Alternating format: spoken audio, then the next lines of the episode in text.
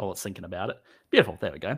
Okay, so as far as I can tell, that means that we are live. Apologies for anyone that was waiting since 11:30, as these are often scheduled, and uh, a big apology to anyone that was waiting since, um, well, what was it? Uh, Saturday that this video was supposed to go live. It's uh, very, very delayed. Uh, unfortunately, I've been just a little bit unwell and um, you know, one of these things got pushed back and then we got busy and, uh, you know, life happens. But obviously, it's really good to make sure that we have the time to discuss uh, the topics at, at length and, and, allow people to ask the questions that they want to ask about any uh, sort of particular video or topic or disagree with me on anything that, uh, that I brought up there. And, and, this is obviously a really great forum to do so. Um, now, the standard kind of operating rhythm for these is that we will uh, introduce our, our guests. Uh, obviously, these Q&A sessions are, are, really a big factor of, of who we have here um, to, to offer a range of opinions. Um, now, I'm going to do that just because I am on a mission to get through as many questions as possible tonight, as opposed to um, historically what we've done, which is answer one question over the course of, of two hours, which is uh, not as efficient as we could be. So, um, Captain Locke, you all know he's uh, the senior moderator over on our Discord server.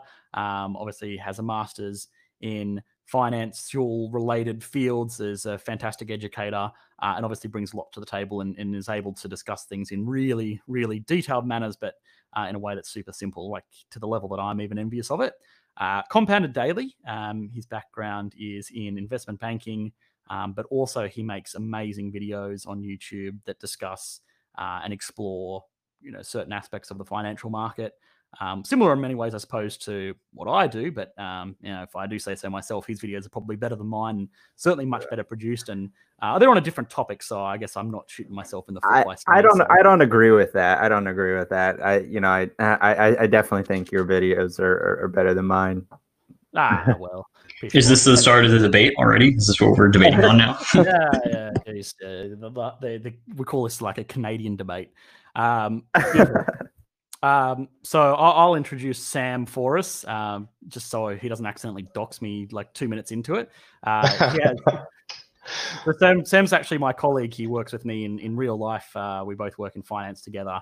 Um, so I thought it would be interesting to have him on. Yeah, he's currently uh, he's currently still uh, still studying for high degrees. His background is in uh, private equity, and he works with me alongside me in the financial industry here in the, the land down under.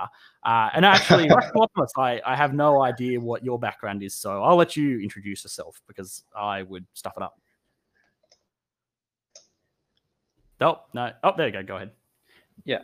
Uh, thanks. I'm. Um, I don't really have a big background because, well, of my age. I'm. Um, I'm a bit young. I'm still in upper secondary school, and uh, yeah, I have an I have an interesting. Uh, I have an interest in the topic at hand, and especially geopolitics um, and the economics of uh, the economic perspective is also uh, one that I'm deeply interested in, and uh, I was uh, I became interested in it because of well mostly your videos to be honest, and uh, I'm actually I don't know if I'm gonna dox myself, but I'm actually like I have a background, uh, Latino background, and I think I can in some way offer a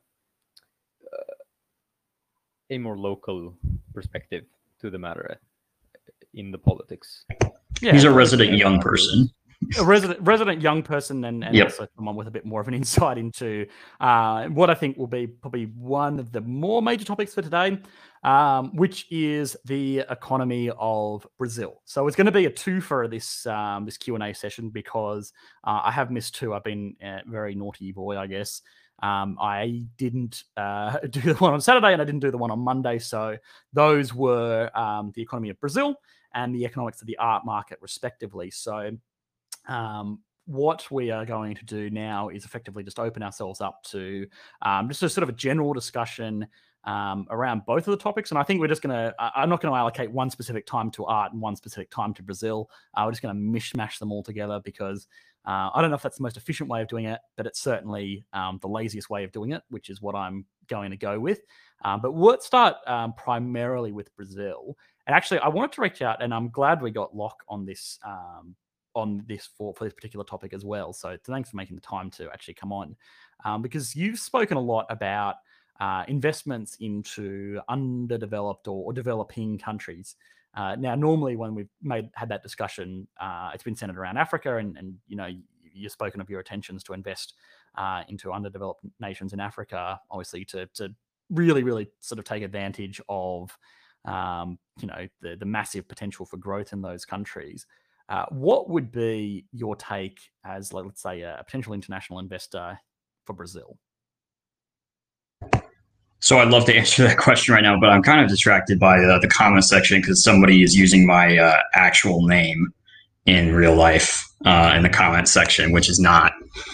Uh, I don't. I I just need to clarify that I am not that person. Uh, if they can figure out who that is. Um, so anyway, yeah. To get back on actual topic. Um, uh, Well, by the I'm way, sorry, I- Obviously, um, obviously uh, Captain Locke's real name in real life is Cocaine Supremacy. yes. we've got him, boys.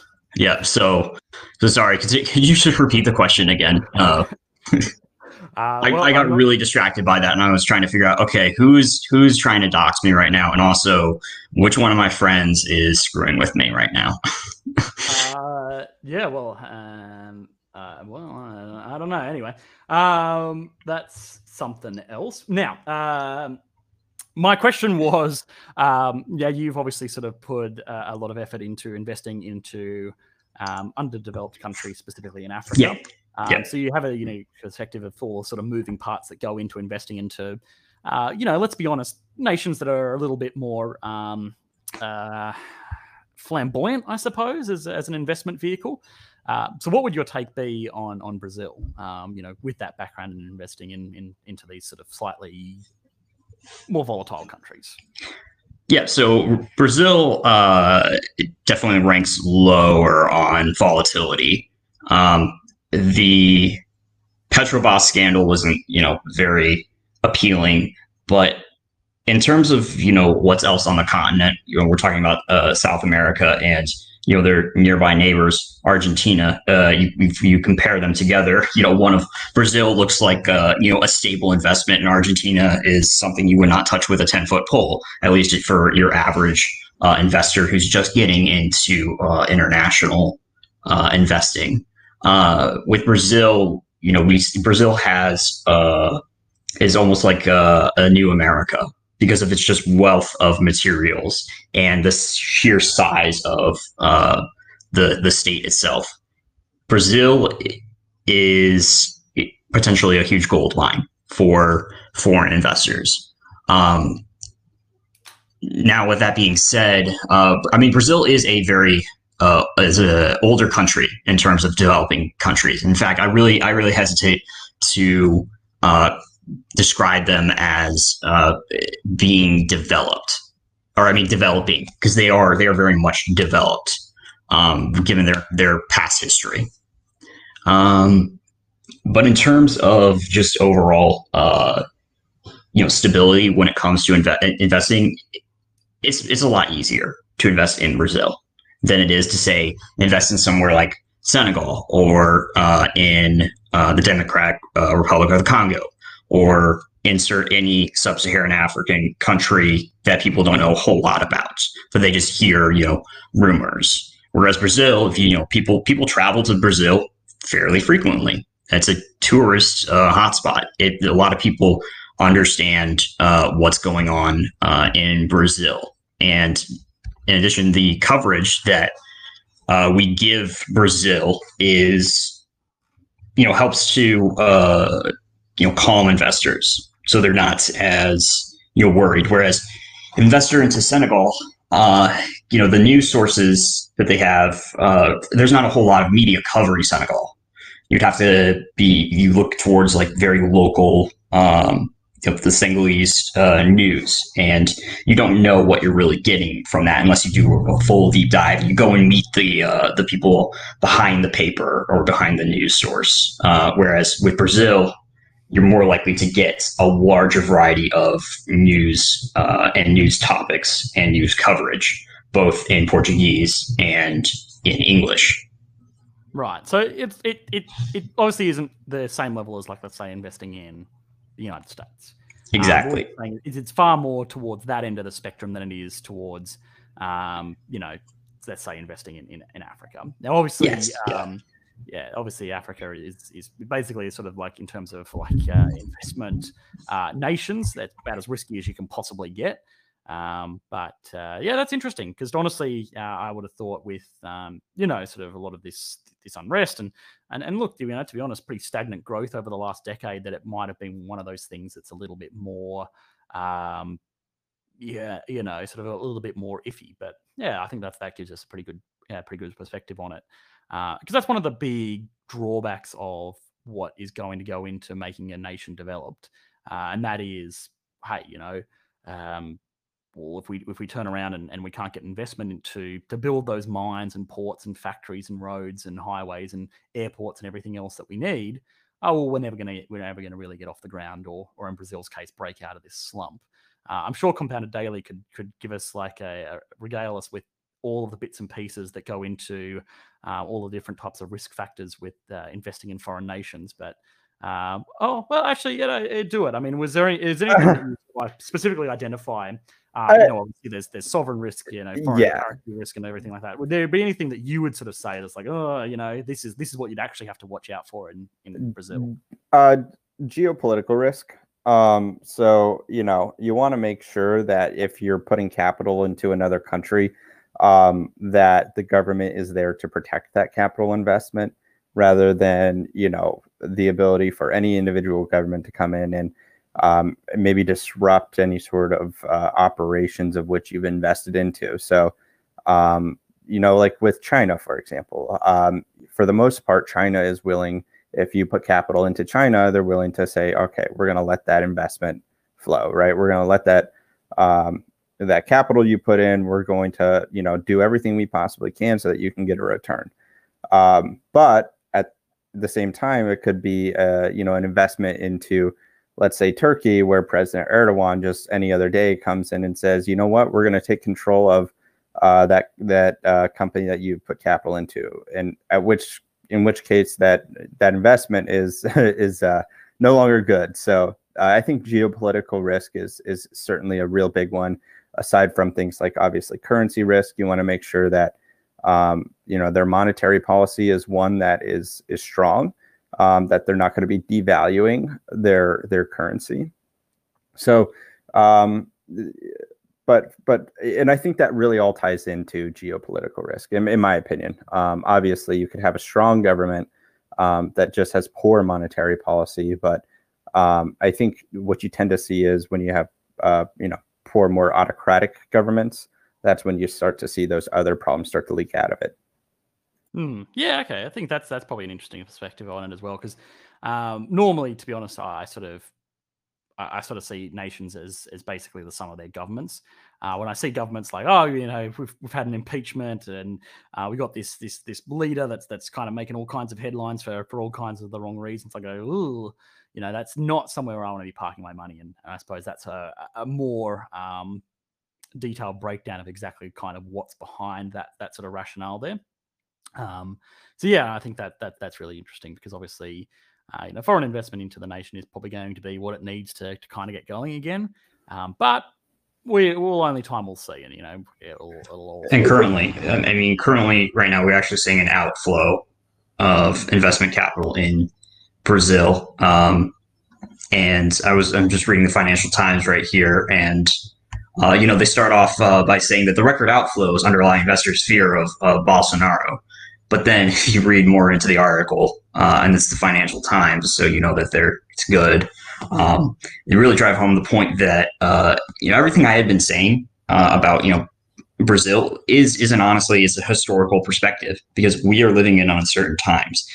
Brazil right now has record number of of COVID cases, and you know just a couple days ago they were spiking like crazy. Now I know when I checked yesterday and the day before that they had dropped drastically, which means that and I, don't follow Brazil close enough to know exactly what's going on the ground there, but um, you know, in the in the lead up uh, to the present, like current day, you know, the the the outflow of, of capital from Brazil has been uh, you know rather unsettling uh, because it, it it shows that you know investors might not have faith in uh, administrations. And let's be honest, you know investors across uh, all over the world never have faith in another country's administration. Like that's just a given. Um, but it really shows, um, you know, that they they don't have faith in maybe the whole Brazil economy. No, that's a sweeping statement to make. So honestly, it's it's really it's a it's not something that we can really you know say definitively, but more of here is is uh, what we see. Yeah, I think I think yeah, yeah, you're absolutely right. It's it's one of those things that oh, I mean, even unfortunately, big picture, um, countries get get judged um, correctly or incorrectly about what's what's seen, what's at the forefront. Um, and and I think uh, capital outflows are a really interesting subject because the the other thing that we really do sort of have to discuss, of course, uh, as it relates to Brazil, is a, you know the big sort of the big hitting issue for the country, which is um, you know are they are they in a middle income trap? Um, so much so that I'll actually even change the banner. And, and also um, to the people that are posting burgers in the chat, um, I, I, don't understand it. Uh, maybe I'm too old. Um, but you are also welcome to ask any questions. At the end of the day, it's a Q&A.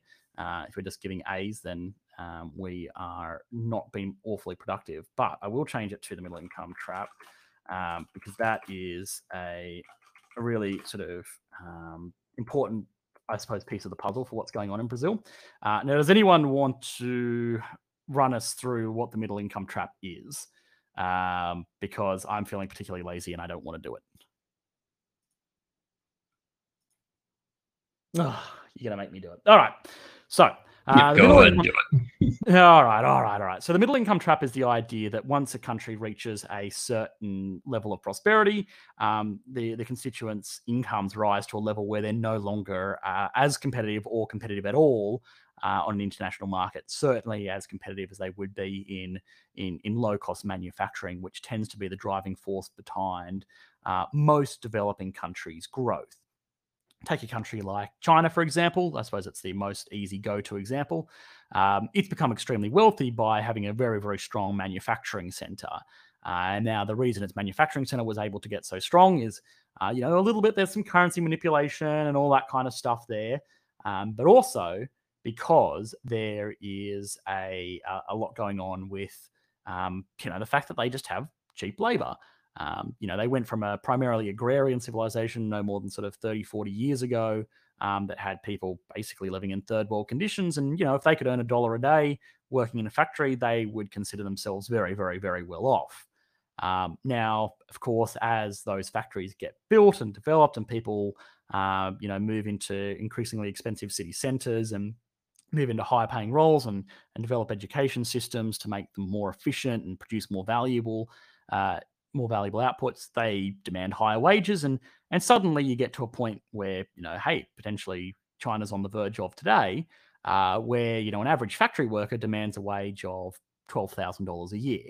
Uh, it doesn't sound like a lot to you or or I in in a you know a developed um, country, but to someone in you know an undeveloped or a an early developing country, um, $12,000 is huge. Now, what that means is that labor costs of production uh, increase to the point where companies, you know, especially international companies that can kind of pick and choose where they do business will go, all right, well, look, it was really cheap to manufacture shit in China when we could get away with paying our workers a dollar a day. But now that we have to pay them, you know, $20 a day, um, you know, it's not looking so great anymore.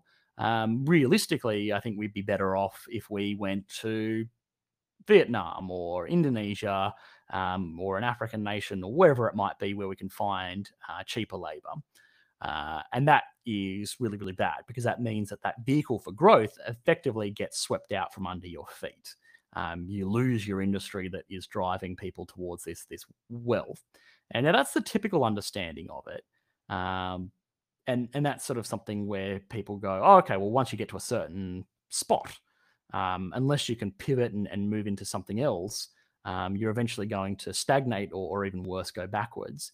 Uh, and there's a there's a really effective argument to sort of say that well maybe that's what's happened here in Brazil, um, that we've gone from you know this this nation that was able to take advantage of you know relatively cheap labor and export all these natural resources and you know start to develop these industries and you know commercial farming and stuff like that and now it's kind of they've gotten used to this this relatively high quality of life and you know suddenly they're actually too expensive so um you know if either for, for better or for worse um people are you know passing over them to do business now that is um the traditional understanding of the middle income trap um, now, is anybody, uh, does anybody want to say anything for or against it before I go into what was ultimately the thesis of this video? Y'all are a very quiet panel. No, no, it sounds sounds all good. Okay, beautiful. yeah. So, um, uh, thank you for that. Uh, so, um, now, um, obviously that is, is great but a lot of people will turn around and say okay well that seems logical and i kind of follow that narrative of you know poor people become slightly less poor people and slightly less poor people aren't as cheap as, as poor people um, you know no worries there but if we look at countries like the united states or um, you know any, anyone that, australia uh, for example or wherever it might be um, you'll see, well, hang on, um, people here earn very significant incomes, and and we haven't really sort of stagnated in growth. So what gives? Uh, and that's because we've pivoted into a different industry. Uh, Australia, the United States, nations like Germany, France, the, the United Kingdom uh, are not wealthy, and they don't, um, you know, they don't sort of grow, but you know, two to three percent a year because they have these really strong manufacturing centers uh, they grow because they have innovation centers. So they have things like Germany will develop uh, the new Mercedes E Class and market it all over the world. Uh, the USA will, uh, I don't know, introduce Amazon Web Services all over the yep. world. Or, and, and I, I, do want to point out, like people might, you know, point to, uh, you know, Germany and say, well, they have a lot of manufacturing. Yes, they do. One of the things, though, that makes it the reason why they haven't been fallen into the uh, middle income trap is because of their innovation when it comes to manufacturing. So we often think of innovation as like, oh, it's, it's got to be super high tech, and that. No, innovation can just mean you do something just a little bit better than somebody else. And so long as you keep doing, as long as you keep going at that, I mean, that's innovation in a nutshell. It doesn't have to be, uh, you know, creating the next app or creating something new and exciting. Uh, because if it makes people money at the end of the day, uh, that's exciting enough for your average business person. Yeah, absolutely. And hey, I mean, uh, innovation as it relates to, let's say, Germany, um, a, really important thing to take away from that. And let's explore it from the lens of Germany. I think that's probably a good one because a lot of people, if you say, "Oh, why is Germany rich?" they'll be like, "Oh, because it has a you know Porsche and Mercedes and BMW and Audi and all of these these places, and they build lots of stuff and German engineering, yeah, yeah, yeah." Uh, and that's not incorrect, but it's not the whole picture. Um, Germany is wealthy because they develop the companies that build those sorts of things. Um, so they build, um, you know, well, they they develop and design uh, new cars that are that are world leading, um, and, and are demanded all over the world. Effectively, what it comes down to is countries like that are able to leverage global supply chains and global markets. If Germany was to produce every single uh, BMW and Mercedes and Audi and Volkswagen and, and whatever else they have, um, you know, Bosch and, and, you know all of their all of their sort of brands. I'm sure you can sort of name German brands almost indefinitely. You they wouldn't be able to do that on shore. Um, you know, they just don't have the capacity to do it. Uh, they don't have the infrastructure. They don't have the factories. They probably don't even have the manpower to do it. But because they have these really well-renowned brands, um, they have factories in the United States. They have factories in China. They have factories uh, in Mexico. They have factories all over the world um, that are making components or, or, actually, you know, manufacturing entire vehicles or whatever it is. Uh, and then they're selling it to other markets. Sometimes, you know, a Mercedes motor car will never even touch German soil. Uh, it, will you know, it'll be made in China and then sold to someone in South Korea. Um, and still, it is but the key thing to keep in mind for everyone out there who's now questioning, well, if it's you know made everywhere else, why is it in German? Well, it's because one, it was originally made in Germany, but all the technology was developed by those corporations. Um, and what they're effectively doing is they're not just holding you know the rights to it, but they're also you know uh, facilitating the continuation of those ideas. Because if you know, let's say uh, those foreign uh, or the, the factories that they have abroad if someone were to seize those factories let's say you know we set up a we set up uh, a bmw plant in senegal for whatever reason. Let's just say it works out because it's a good investment. Don't have to go into why it's a good investment. Let's just say hypothetically it was. And the senegalese uh, government says well this is now ours. Um, great.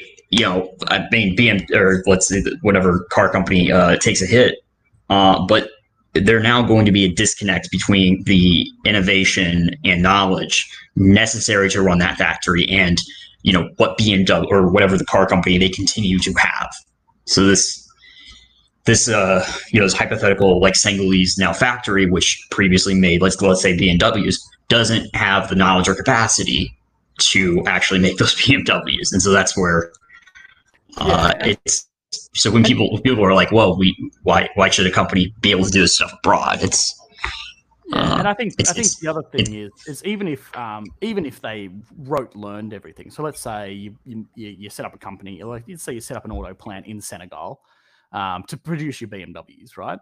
Um, you know, there is potentially an even an argument that to be said is so long as they can keep on getting, um, you know, so long as they can keep on getting supplies, so you know, component parts and and materials and everything that they need, uh, chances are they'd probably be able to keep the factory running. There, there's probably no no issues there, and outside of catastrophic failure or anything like that, I'm sure they'd be able to do it.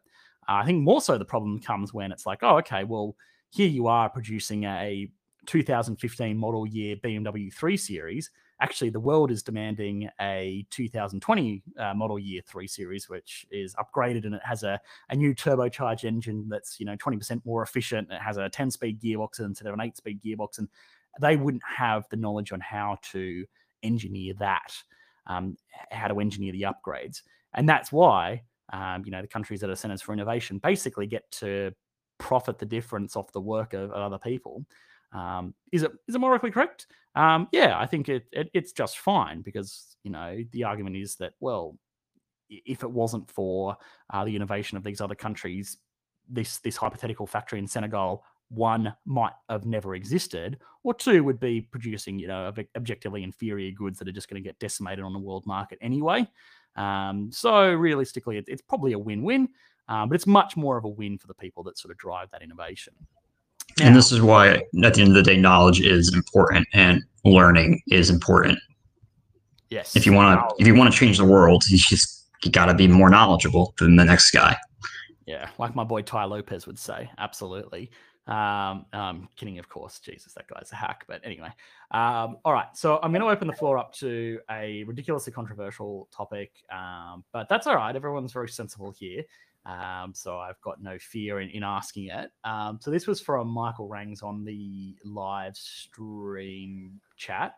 Uh, and the question is Could being open to immigration help solve the middle income trap problem? Discuss.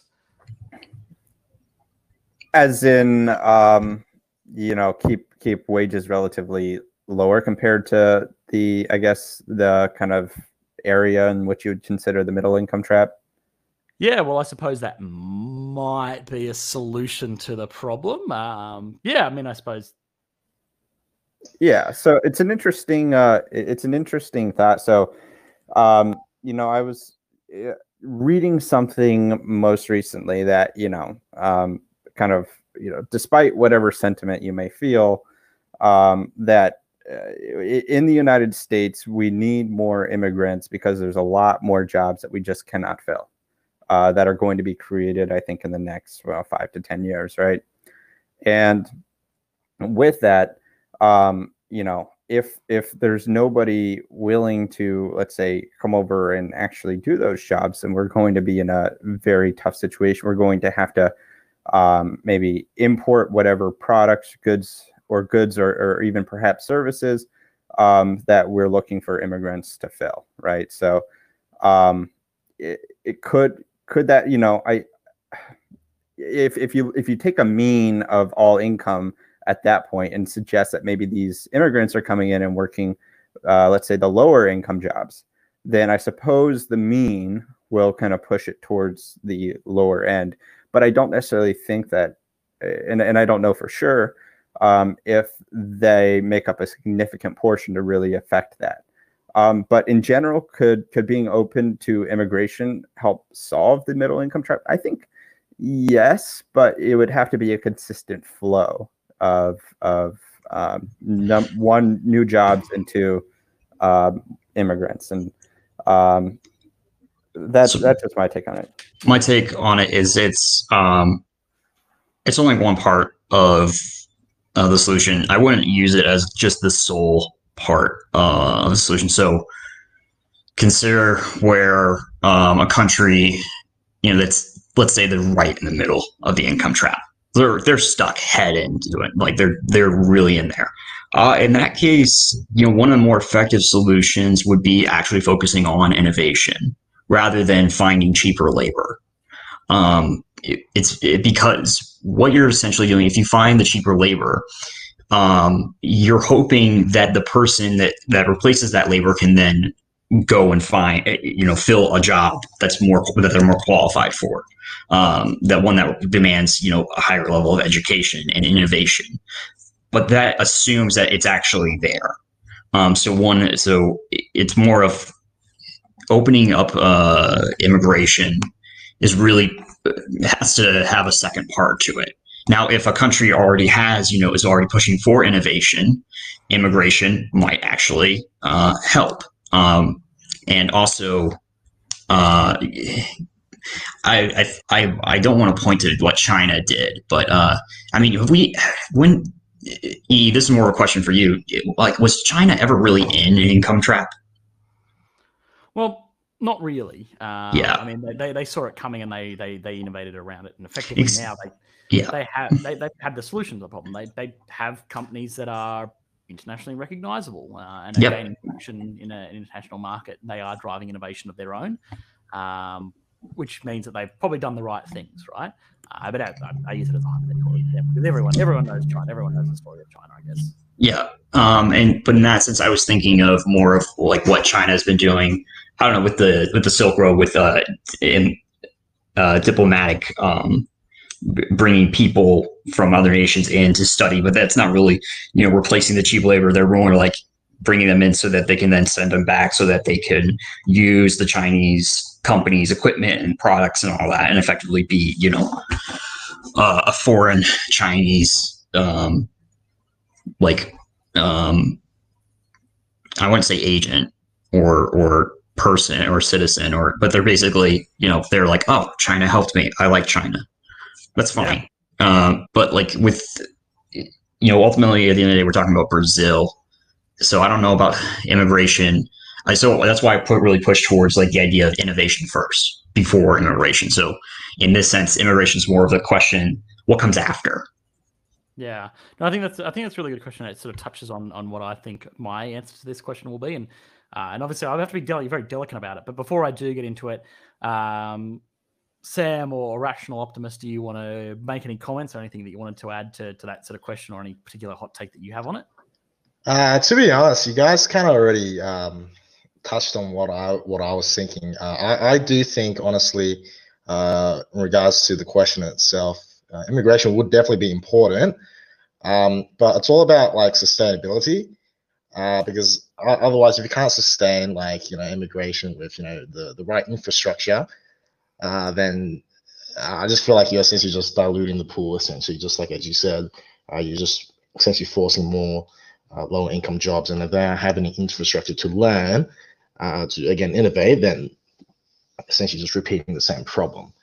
Uh, but in all honesty, as well, I'm not really too educated on the topic, which is which is why I haven't really chimed in too much. But uh, I think I think we're on the right track in terms of immigration. Definitely part of the solution, but definitely not the end all and be all to solve the whole uh, income middle trap problem. All right, and Rational Optimist, anything else that you wanted to add? Um, because I think everyone's added something, and, and obviously my answer is not gospel or anything, but but uh, it is. Um... No, okay, beautiful. Well, look, oh, go ahead, go ahead. yeah. Sorry, sorry. Yes. Uh, well, yeah. Everyone has um, Sam noted out. Everyone has laid out every basically everything you can say uh, about the problem. And uh, to respect to Michael's question, I think that immigration is um, it helps, of course, and uh, as uh, Captain Locke uh, suggested, it's it needs to be done in an orderly fashion, or I think it was Compound Daily. No, but another important part to remember is that um, it's not only like, well, how does the process work out in other countries, and um, what does the process looks like? What does the process look like? And uh, if you only think about humans and employment numbers, uh, then you're ignoring a large or a soon to be large component of the discussion about employment, and that is uh, automation. And uh, it's it hasn't been mentioned a lot in this discussion.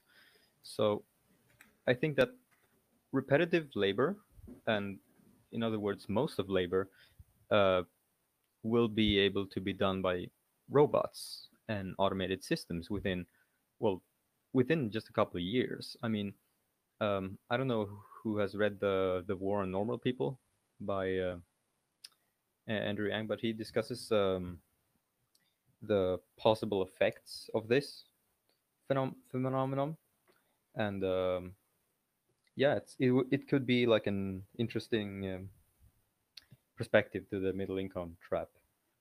Yeah, and, uh, such. Yeah, actually, that does add an extra dynamic. Now, um, I think this this answer, this question is is very very loaded. And obviously, there's there's a lot um, of wildly differing opinions on, on. You know, one of the things that we didn't consider though is is the income trap even a thing? Is it actually real? uh, because you know, I'm just googling stuff right now, and I'm just like, I found I came across that. I'm like, ah, I'm just gonna throw that out there. Is this even real? Here's that's a question that we maybe should be asking before we even say it does it need to be solved. Is it actually yeah. an issue? I mean, it, it, it's something that's relatively uh, relatively well documented now. There are a few countries yeah. that just kind of breeze on through it, and uh, and maybe it's maybe there are under other underlying issues. But if we take the assumption um, that it's a real thing, then we really need to to answer the question, sort of break it down into like what is effectively component parts. Um, so, could being open to immigration help solve the middle income trap problem? I think the first thing that we need to actually address with that is is what is the problem of the middle income trap, and that is the idea that um, that your economy will be stuck at a certain income level. So to solve the middle income trap problem, you effectively want to to raise the the you know quality of life of uh, of your citizens. So it's almost like fighting fire with fire. The way out of the middle income trap um, is to become wealthier. The way into the middle income trap is to have become wealthier. Um, so it's one of those sort of catch 22 sort of situations that you find yourself in there. Now, to answer the question, um, I would actually say no. Um, being open to immigration will not help you solve uh, the middle income trap problem. It's not the solution. Now, immigration, as it applies to um, many countries and growth, is is one of those things that's it's really really strong. Uh, there's a very, very strong correlation between, especially skilled migration uh, and economic prosperity. Uh, it's one of the most strongly related correlations in, in you know, macroeconomic and, and geopolitical theory out there. Um, it, it, really does go beyond a shadow of a doubt that that's a thing. Um, but it's not a one size fits all solution to every problem out there. It's not a penicillin. Um, now, all it would do is if you, let's say you find yourself in a situation like Brazil right now, um, you know, your average income per, per capita is sort of around that $10,000 a year mark. Um, sorry, per capita GDP is around that $10,000 mark, which is bang on the, the middle income trap kind of zone, um, you know, the, the danger zone, if you will. Now, you would sort of say, okay, well, look, let's hypothetically bring a whole lot more people in um, to fill our factories with more cheap labor. Well, what does that do?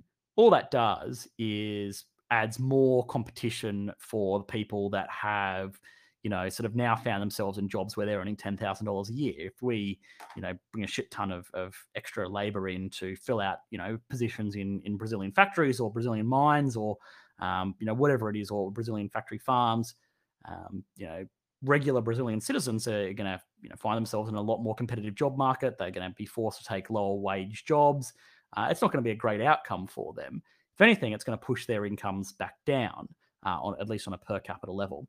The actual growth of the nation will, will continue to grow. Um, you know, if you if you bring on that and you know you drive down those wages and and you have more people in an economy, uh, you know, sure, your, your economy is going to grow, but on a uh, per capita basis, it'll either be stagnant or potentially even go backwards. Um, what it can do uh, is, you know, give you a, you know, cradle that kind of growth for just that little bit longer, kind of keep the keep the good times going for a little bit. Um, but on an individual level, no, it's not going to solve it. Uh, if anything, it might do the exact opposite. Now, that is assuming that we're basically um, bringing in cheap labor as you know migration to fill out um, you know the factory floors that have become too expensive to fill with our own citizens is that the solution absolutely fucking not no way. Um, but doesn't mean that immigration can't be a solution. What potentially could work is bringing on board people that do have the capacity to drive innovation you know bring on board you know expatriates from um, you know other countries that have in, you know information on on how to turn you know basic factories into advanced manufacturing facilities or you know market new and innovative products all around the world or you know set up universities and you know centers for innovation within the nation that would be the kind of innovation that would actually get you out of the middle income trap um, but as for a blanket solution um, no no uh, you just it, like migration's just it's it's it's one of those things that um, it, it solves a shit ton of problems in, in an economy but it doesn't solve this problem um, eh, but I think that's it's really an interesting question for exactly that reason. Um, now, as it relates to um, some other countries, like let's say, uh, let's take Japan for an example. Um, now, this this is not a middle income nation. Japan is is absolutely a a developed nation. It's you know one of the wealthiest nations in the world, even on an individual level. Um, now, it would be a nation that benefits from um, migration. The reason that it's different from a country like Brazil is, of course, primarily it's it's already a, an advanced nation. It's already got very high incomes, and um, you know it, it's already kind of got a lot of innovation and things like that. Um, but what it probably needs is is a little bit of a younger labor force to actually properly realize the productive potential of the nation, uh, rather than the other way around, where Brazil, um, you know, has has realized its productive potential and hasn't made that step to innovation yet. Um, so it's an interesting question. I don't know if anyone sort of necessarily agrees or disagrees with my, um, you know, my sort of conclusion there. Um, I'm I'm happy to sort of accept someone that comes out and says that's complete nonsense. Uh, and I really do want to be delicate about it because I know that being adverse to to immigration in any capacity is, um, you know, gonna gonna cause some flack. But um, that is. Oh, how dare you say that? No, no immigrant. I'm joking. No, I, yeah. I, I understand where you're coming from. Um, my that's that's one of the things I was thinking about with with Brazil, like immigrating people immigrating to Brazil. Um, it's in this. Uh, I, am not sure of Brazil's immigration policy, but my whole thing was, you know, I was thinking first and foremost um, innovation before immigration. Um, and and then there's the whole idea of, of you know, how many people are really immigrating to Brazil? Well, now that I said it out loud, I'm going to go look that up. Yeah, there you go. I think, um, yeah, it would be, it would be an interesting sort of statistic to look at. And the other thing is, well, uh, got to be recognized with Brazil. Um, their primary language is Portuguese. Not a lot of people speak Portuguese. Um, so it makes it not necessarily like a super attractive country for um, for a lot of you know people to to immigrate to, even if they were going into a you know sort of highly paid position where they'd be bringing a lot of in- information.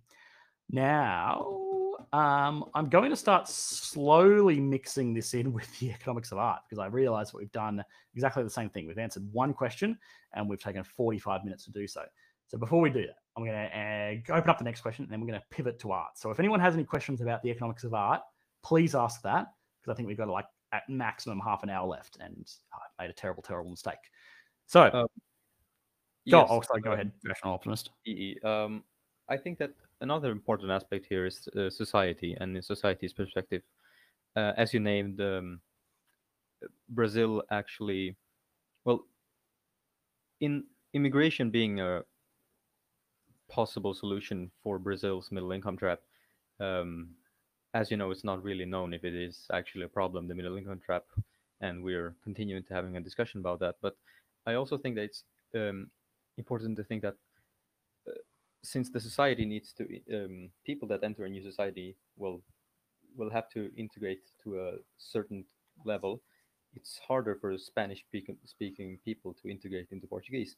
Well than the than the other way around because uh, in my personal experience it's uh, portuguese yes it's similar in the um, in its origins to spanish but it's still uh, th- there's still some difference and i think it and i don't really think that immigration would be a good solution because you're just prolonging the problem of the middle income trap that you just have even more and more people that are um, exiting the manufacturing business and going into service. Uh, Brazil has the largest population, correct me if I'm wrong, um, of Latin America. And it also has an extremely high unemployment and poverty rate a lot of people could use some some labor.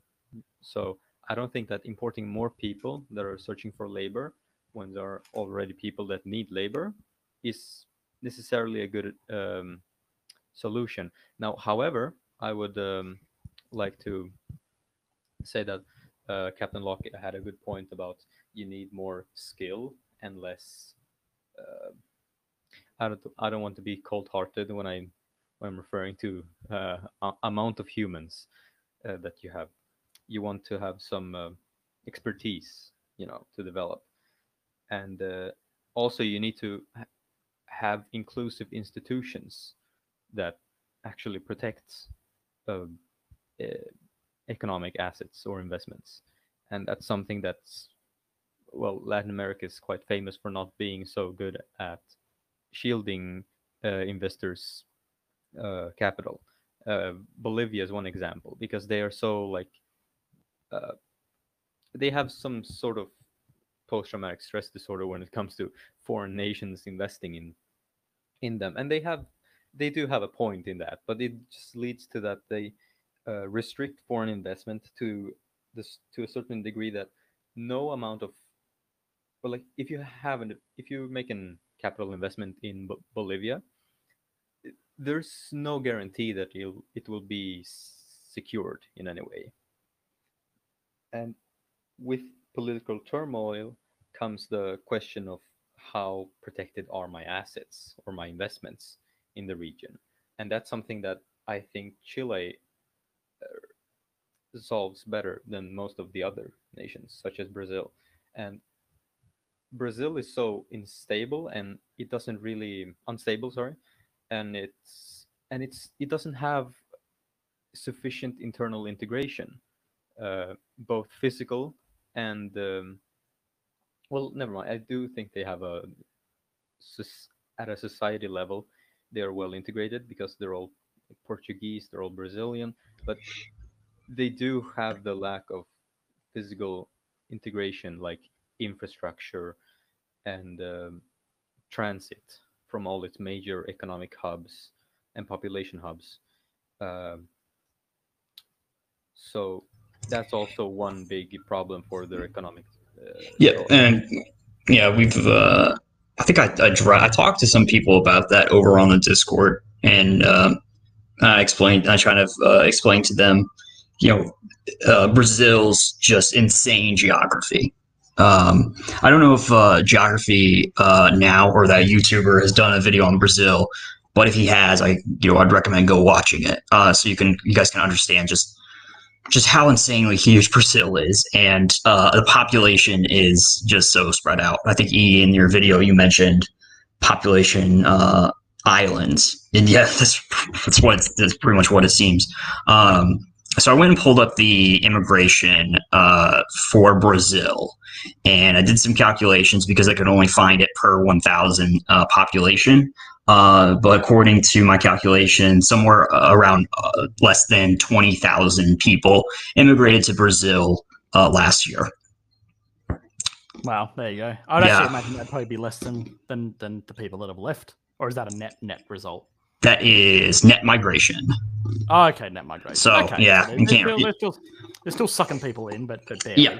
Very barely, um, considering the United States, which has a uh, a three for every 1,000 people, and Brazil has 0.072 per thousand people. I mean, those are magnitude difference.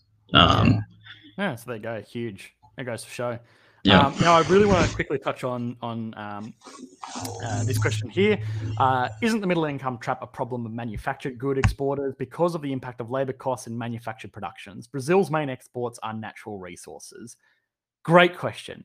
And um, it's probably worth addressing that yes, the middle income trap is primarily for manufacturers um, because it tends to be the most labor intensive type of value adding. Mining, of course, a majority of the value is already sitting there. You've just kind of got to get it out of the ground. Um, but uh, any kind of industrializing center is still going to go through um, the, the middle income trap. Um, now, it won't be as direct as if they were a manufacturing center, but it still will be there um, things cost more as people earn more. It's just uh, the general nature of inflation. Uh, so it still does impact, uh, you know, nations like um, nations like Brazil, and obviously, you know, natural resources are a major component of their exports. But uh, you know, a big one still things like uh, you know, farm uh, farming products like you know, um, soybeans and, and and stuff like that make up a you know good healthy portion of their exports and uh, you know, obviously, as farmers earn more, they demand higher margins for you know their exports, and they'll, they'll pass along higher pr- prices to their end consumers. So, uh, unfortunately, no matter what industry you in, you're in, um, you are you know going to feel the impacts of uh, the middle income trap. Maybe to a lesser extent than someone that's as directly exposed as a manufacturing nation, but uh, you will still feel it. Uh, does anyone have anything else to add on to that? Because we're going to go into lightning uh, round and answer as many damn questions as we can. Oh, go ahead. Yeah, yeah. I want to add something, and that's something uh, connected to society. And from my experience, a very sensitive topic uh, in politics in Latin America is social spending, and that's almost like if you're a candidate and you're saying that no, we don't need any social spending, we want economic development everyone's just going to throw rocks at you leaving that meeting or discussions because it's so so it's so ingrained. I mean it's so popular because uh, for example in uh, venezuela they put everything the survival of their regime on just having people uh, having very high levels of uh, or receiving very high levels of social spending and that all collapsed when, uh, well, yeah, the oil prices just went uh, belly up, and uh, we saw we see the result of that to this day. And uh, one problem is like how economic institutions handle um, handle spending, but also uh, diversify their if they diversify their income or not. Uh, and a lot of the traps that these these nations fall into is that they only focus on their natural resources and not their the intelligence. Because you have smart people and they come from the universities and such but they they just leave the country because they know that their institutions are not strong enough to just reinforce an economy that's based on intelligence. And as captain locke pointed out that's what you need at this point to develop even further yeah, I think so, that that's certainly, and hey, you know, oftentimes even mining can um, can be a detriment to that. You know, you see people that would have otherwise gone on to develop, uh, I don't know, the, the the next greatest battery or um, some kind of iPhone that has you know a ten thousand megapixel camera or you know the next you know SpaceX spacecraft or whatever it might be, and uh, and instead of applying their engineering expertise to, to really developing you know cutting edge technology. They go into mines because ah, it's you know it pays better. Um, so if anything, it can actually be a brain suck.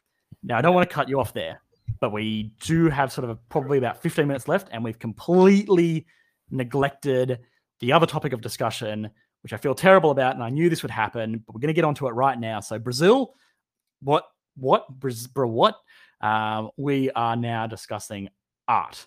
So I want to uh, first pass it along to Compounded Daily um, because he actually has made a fantastic series on his own YouTube channel uh, about alternative investments. I definitely recommend going to watch that.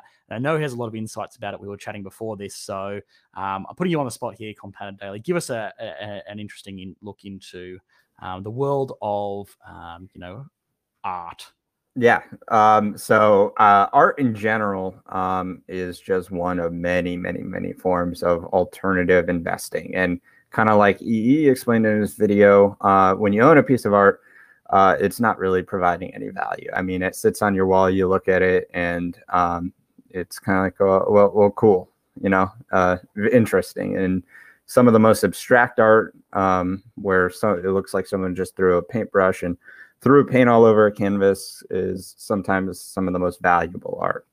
Um, how uh, I don't understand, but um, uh, the point is, if there's somebody willing to pay uh, a particular amount for it because it is might have been created by um, some famous artist or um, you know uh, has some very important meaning behind it. Maybe it was created in a particular time period, and uh, maybe some dictator throughout history has owned it before.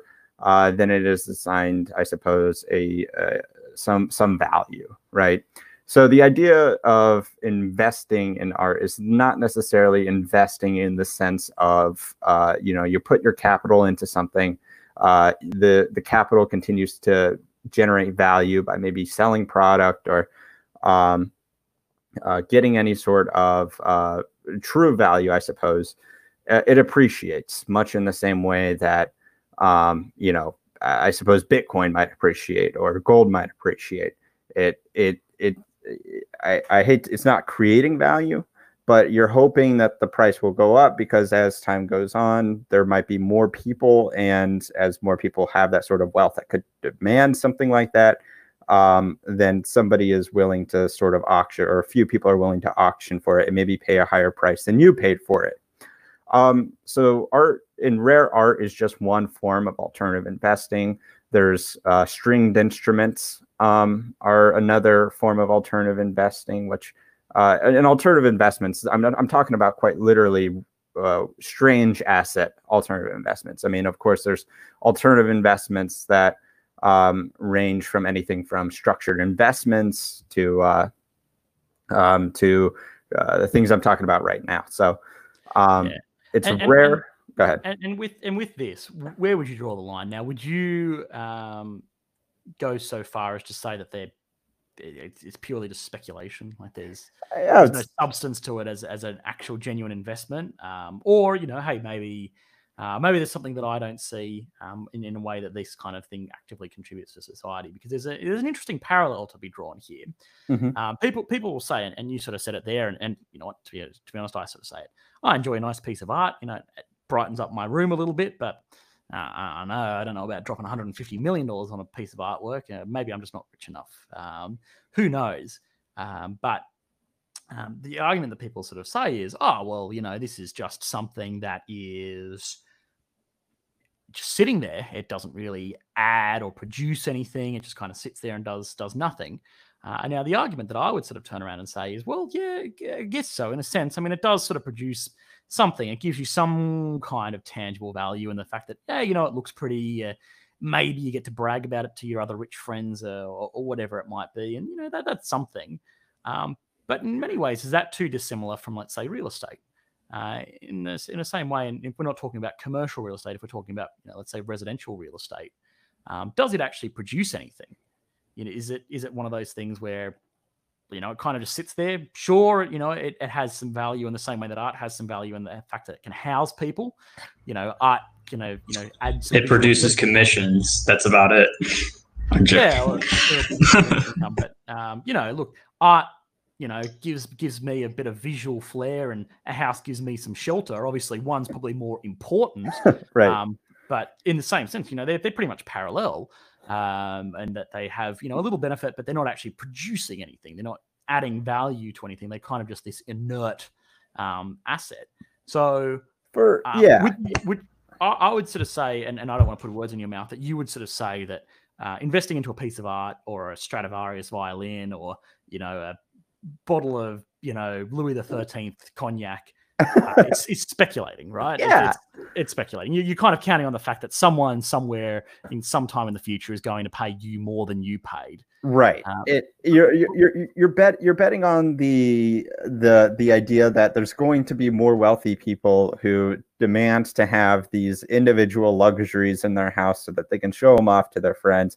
I mean, hypothetically, if we entered a future where you know we had tons, you know, all of civilization just looked at people who owned expensive art as as just terrible people and it just became so taboo then a lot of that would i suppose lose its value right? But i don't really think that we're going to enter uh, um, that that that sort of kind of uh, period but in in a sense you are speculating because um, what's to say that you know the the Louis Louis the Thirteenth cognac that you talked about is going to be uh, you know desired in the future? What if what if revelations come out about Louis the Thirteenth and you know we realize he was much more of a worse person than you know we we actually like? So the value of this cognac that he owns just appreciates tremendously.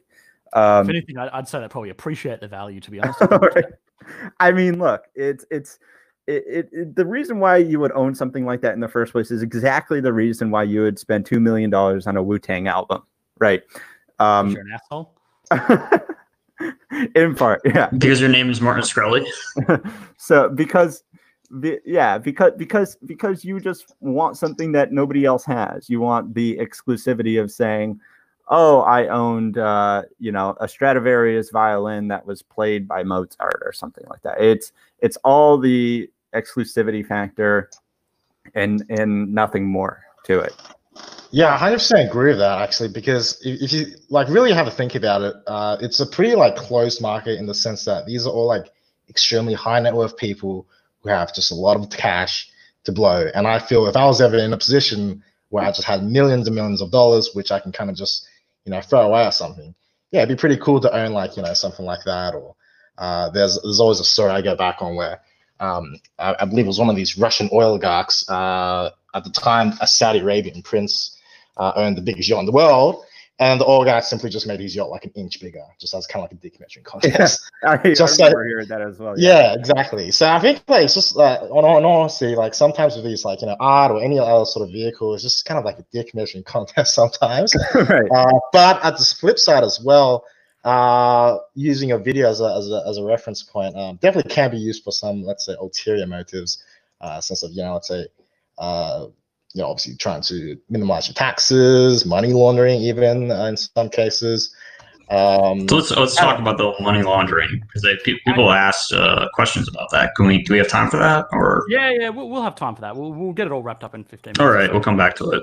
Um, one, one of the uh, ah, bloody hell, now, now I've sort of completely lost uh, my train of thought. Now, one of the um, Um, sort of, one of the things I did want to sort of touch on was um, I don't know, is there anyone that would sort of challenge the idea that a house, you know, residential investment, um, is is no different than than an investment in art? They're both inert assets that have you know a little bit of you know, um, you know, uh, what's the word I'm looking for?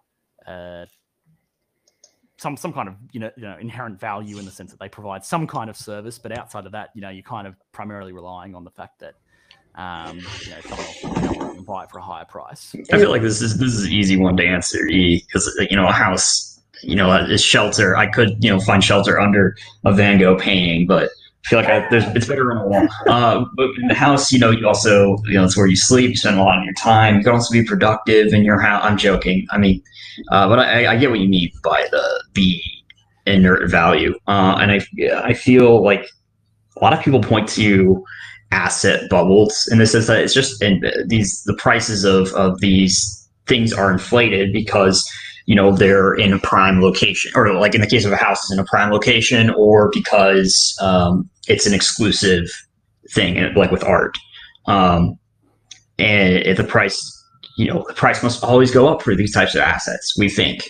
But uh, i would I'd love to go like find examples of stuff that was at 1.1 ex- super expensive because it was exclusive and because it was rare, and then it depreciates in value because it's just no longer like the collectible anymore.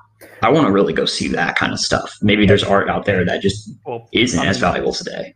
I mean, beanie babies, I suppose. If you Sure. call them up, if you could call them up, you know, people were sort of saying, "Oh, well, you know, there's only going to be this this amount of them, you know, ever produced, and they'll keep on going up in value." And it's yeah, maybe the same kind of thing. But I'm really mean- look, I'm really thinking about stuff that was, you know, that genuinely was that doesn't just have any collectors anymore because they've all died off or because people kind of realize that why am I collecting these things? And then everyone slowly starts realizing that. And then, you know, there's just somebody who comes along and says, Well, I might be able to make money on this, but then they never do, and so they quit. And then the next person and it's a cascading effect of, of just decreasing value.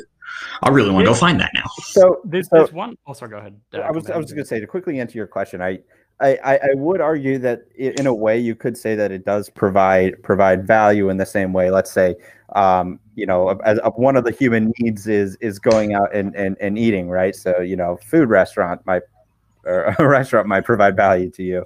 Uh, in the same way that you know your house could provide the value of sleep because that is a, a necessity and for everybody other than ee you know we all sleep um, you know if you're ee you're pumping out videos 24 7 so um, you know uh, I, I would i would argue that it does provide some sort of value Yeah, all right. Yeah, well, I mean, obviously, uh, I, I, the the argument that I'm trying to make is is you know, sleep and shelter. Obviously, it's much further down in Maslow's hierarchy of needs than like, you know, visual stimulation from a piece of art. But, Right. effectively the same thing. Uh, right it's really interesting. Now, the last thing I'll say before we uh, get on to the money laundering aspect of it is uh, there, there is there is something to be said for um, you know these rarefied pieces, and I think what that gives them a lot of value um, is this. So I'm actually myself a, relatively avid watch collector of all things. I don't know if you guys could take that out from my videos, and I always sort of mention watch. I can hear you playing with it in the background right now. No, that's actually a Swiss Army knife. Oh, okay. Inevitably, inevitably going to cut myself with. I'm also a fiddler. Uh, I freaking cannot keep my hands still. But anyway, uh, that's all. That's all to the side. But um, one of the one of the interesting things about watches is uh, obviously there's there's different tiers of watches, right? You know, you got your standard generic. You know, you go to this shopping mall and you know you maybe spend 200 bucks on a watch and it'll tell time, and you know eventually after a year or two it'll it'll break down and you get another one, no worries. And then maybe the next one up where they put like a, a fashion house label on it and it's effectively the same watch that you would have got for 200 bucks, but maybe it's got I don't know Armani on it and they charge you 500 dollars for it, and it you know eventually sort of works its way up to um, you know mid-level prestige watches, and then you know sort of I suppose where you kind of really get into you know sort of almost like investment grade pieces, which is like Rolex level watches. Um, so one of the interesting things that I sort of thought, and and one of the um, you know really interesting sort of uh, ways that I, I, maybe I've justified this this watch collecting habit to myself, or um, you know maybe I'm actually genuinely smart. I you tell me. Uh, is the fact that well look, um, you know I like wearing watches, and you know it I don't know complements my suit if I wear into the office or whatever it might be. Um, but I get some value out of it. Now I could go into a shop and, and buy a five hundred dollar watch or a two hundred dollar watch, and you know they break every year, and it, so it almost becomes like an expense. Uh, or I could buy a Rolex for ten thousand dollars. Um, it will probably last me for a very very long time because they're just inherently a lot stronger, and they come with basically lifetime warranties. You can always send them off to Switzerland, and they'll basically rebuild it for you.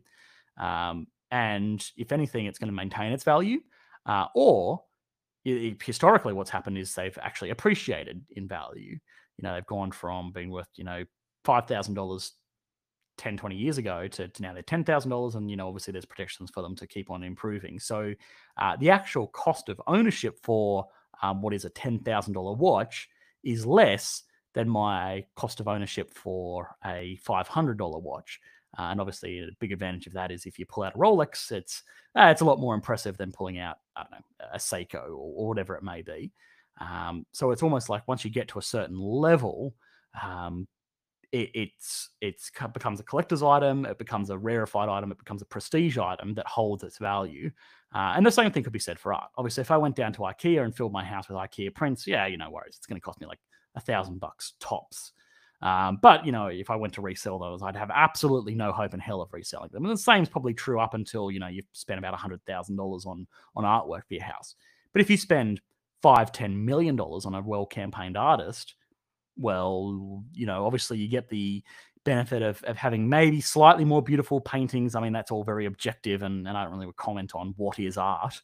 Um, but you also have the advantages in worst case scenario, you probably sell them and potentially even make a profit. So the fact that they have this, uh, the, the fact that they have this idea of it being an investment uh, is what causes it to be an investment. I think that's how a lot of people justify these relatively absurd prices. And so and I do, and I do want to point out somebody in the comment just asked uh, the Jesus Insider. I think we've seen him before. He he asked, but couldn't you make more money putting that money into a regular investment?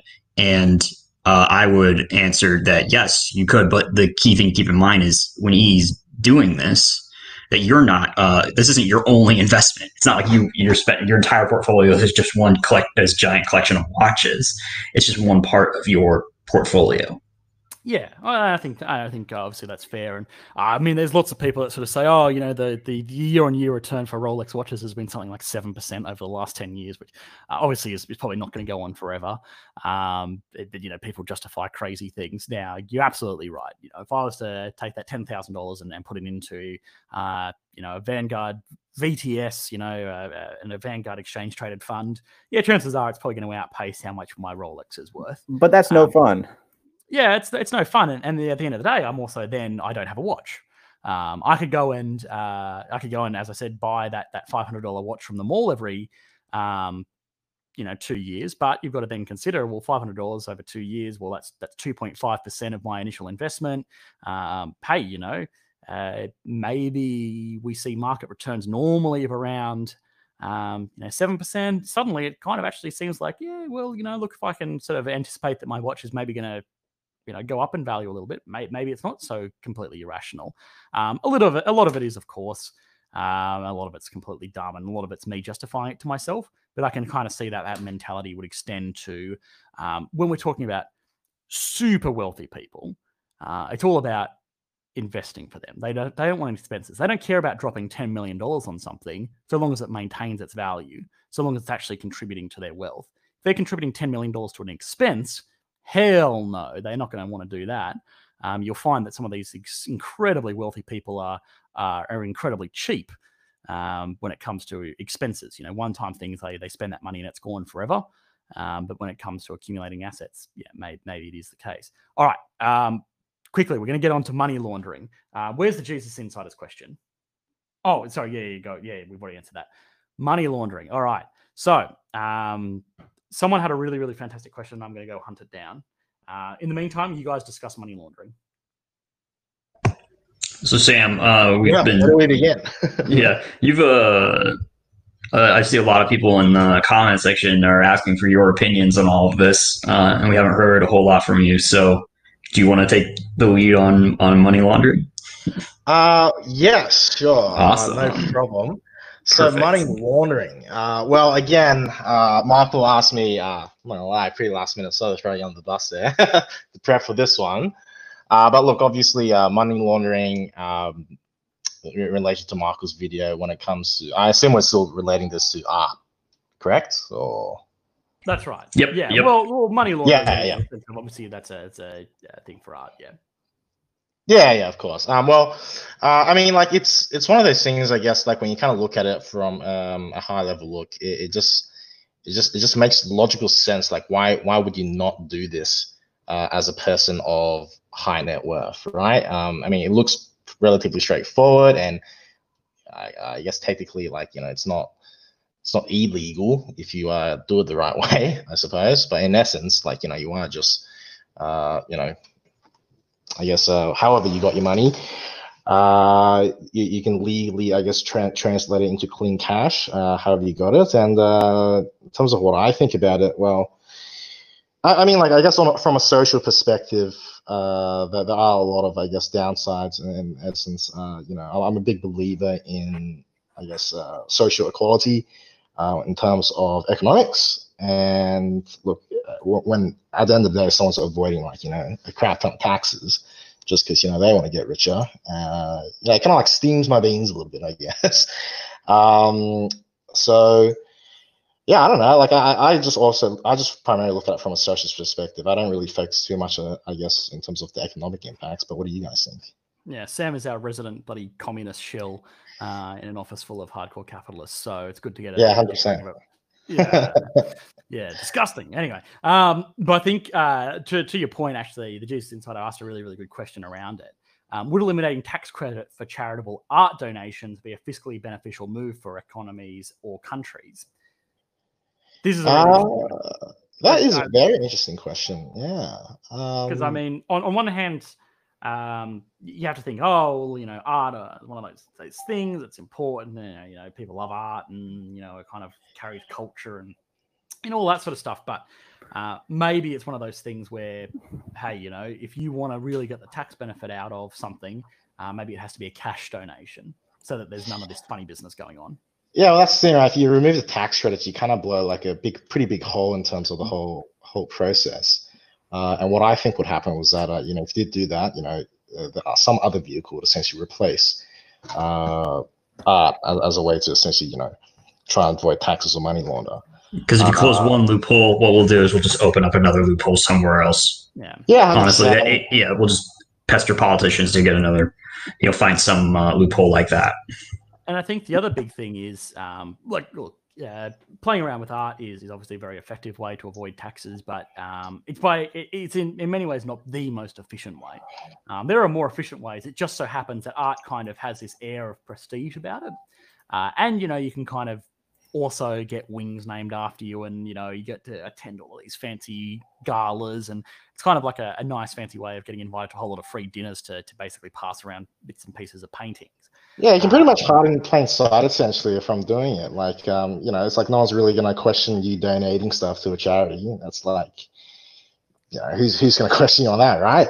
Uh, so I think it's just like a safe, clean way to do it. Everyone kind of really does it already, so why not get in on the action while you can? And then, you know, let's say, yeah, if they remove tax credits, then you know, I'm sure you're accounting for something else. I think the biggest issue though is the tax credits themselves. Like we give giving the tax credits, uh, because ultimately at the end of the day, that is uh, you know paid for by the taxpayer. And if people are wondering, well, wait a second, you know, no one's actually giving them money. No, no, no, it's not. What it is though is the government, you know, has a budget that it needs uh, to you know ahead of time. So it needs to raise the money to, to fund that budget. And if it can't raise that money, then it has to raise taxes. And uh, that means it comes at the expense of everyone else who, who isn't uh, who doesn't have the capability of you know purchasing a uh, expensive painting, then marking up its price, and then donate it back to uh, usually themselves or to uh, another institution, uh, so they can then write it off as uh, you know a huge uh, tax deduction. But like that's just the average person doesn't have that capability, and so at the end of the day, the average person then needs to have higher taxes because of that. Um, Yeah. Yeah, and it's an interesting one where I think the, the most hard done by person uh, in, in most countries around the world in terms of taxes uh, is the regular old employee. You know, nine to five employee gets their, gets paid their taxes. The company by default, you know, sort of uh, pays pays to the IRS in advance for them, and, and that's kind of it. Uh, it's very very hard to do anything with that kind of income, and you're just sort of there. It's it's the other alternative types of income that obviously you can do a lot of things to expense. Um, one of the one of the simplest most elegant solutions to getting around tax is uh, if you're a wealthy wealthy individual, um, you know, very very very very rich. Uh, let's say you're worth ten million dollars and you live almost entirely off uh, your invested invested capital, and let's say it's invested in exclusively in shares. Uh, what you can effectively do is this. You know, let's say you don't want to pay. Um, let's say you're just living off your dividends, um, and you don't want to pay tax on those dividends. Well, okay, no worries. What you can do uh, is is this: you buy up a big portfolio of shares, right? Um, you know, let's say you take a selection of, of 100 companies, okay? Uh, and then you hold on to them for a year. Beautiful. No worries. Chances are, uh, hopefully, if you've invested somewhat wisely, uh, a fair few of those countries have, uh, com- companies have appreciated in value. And of course, some of them would have gone backwards. That's the nature of the, the game, right? Um, what you do at the end of the year is you get you paid out your dividends, and that goes to fund your lifestyle. But um, in in in the United States, obviously the the financial years and the calendar years are all different. But uh, in Australia, our financial years are done from July 1st to, to June 30th. So on at the end of June, you look at your portfolio and you look at all of the companies that have done the worst. You know, all of the companies that are underperforming, and you sell them. You sell them on June 30th. Now, in that year, you can sort of say, "Oh, I made a capital loss." Um, you know, I sold these companies and Uh, unfortunately, I lost, you know, let's say $100,000 on them. Um, you know, I got $100,000 in dividend income, but, you know, I, I, kind of didn't actually really make any money there because, you know, all of this capital loss. Yeah, bad, bad year of investing. Boo Boohoo, poor me. And the government goes, okay, yeah, no worries. Well, you didn't really make anything there. So no, no tax for you. Now, that seems fair and logical, and most people don't have too much of a problem with that. But what you can then do is on July 1st, you just buy back exactly those same companies all over again.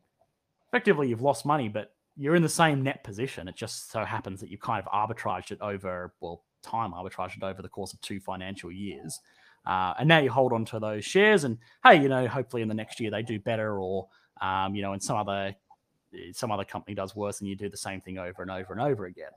Um, so in terms of like pure simplicity, that's a much more effective system of, you know, getting away with not paying taxes as opposed to fucking juggling art around the world. It just so happens that art has, you know, some of this intrinsic benefit. One, you know, it's a little bit more, it, it's a bit better in terms of, you know, if you if you get seen doing it, it's like, yeah, you know, I'm just donating to a museum. Aren't I a great person? You know, I have a I have a, a wing in the Met named after me. I've got to be a fantastic person. Um, but it's certainly not as efficient and it is not as um, you know certainly not as straightforward as, as some of the other other loopholes out there. Um, but yeah uh, great question. Now the final question that i want to answer is if a banana sticky tape to a wall can sell for $150000 why am i not rich? Uh, you're not rich because you didn't think to do it and uh, that's why. Maybe next time. Should have done it first honestly should have done it first. Should have done it first. Beautiful. Well, look, um, I am going to have to wrap it up there because it's 1 a.m. here in Australia land. Um, and we did go a bit over time, but that's okay because obviously we spent much too long on Brazil, and um, that's my completely my own fault. Uh, so apologies for that. Thanks for everyone that is watching. Uh, and of course, thanks to all of my guests. We will hopefully be doing the stream, I'd imagine, on Saturday for Thursday's video as per usual. Knock on wood. Oh, I do have I do have one thing because Jesus Insider asked the question that I was thinking uh, about the you know selling off to you know lower taxes. So he says in that case, wouldn't that trigger massive slips, allowing people to buy up the next day at a way lower price? Yes, but you have to know ahead of time who exactly is going to sell, what they're going to sell, and why they're going to sell it, and that means you have to know when they originally bought it um, so they have to, they can register their loss. So good luck with that. Good luck figuring out who exactly is going to sell on this date um, and what they're going to sell. Good luck with that. Yep. So. Yeah, interesting one. Cool. All right. Thanks, guys. I'm going to close it all down. Um, hopefully, we'll see you all on Saturday. All right. Looking forward to it.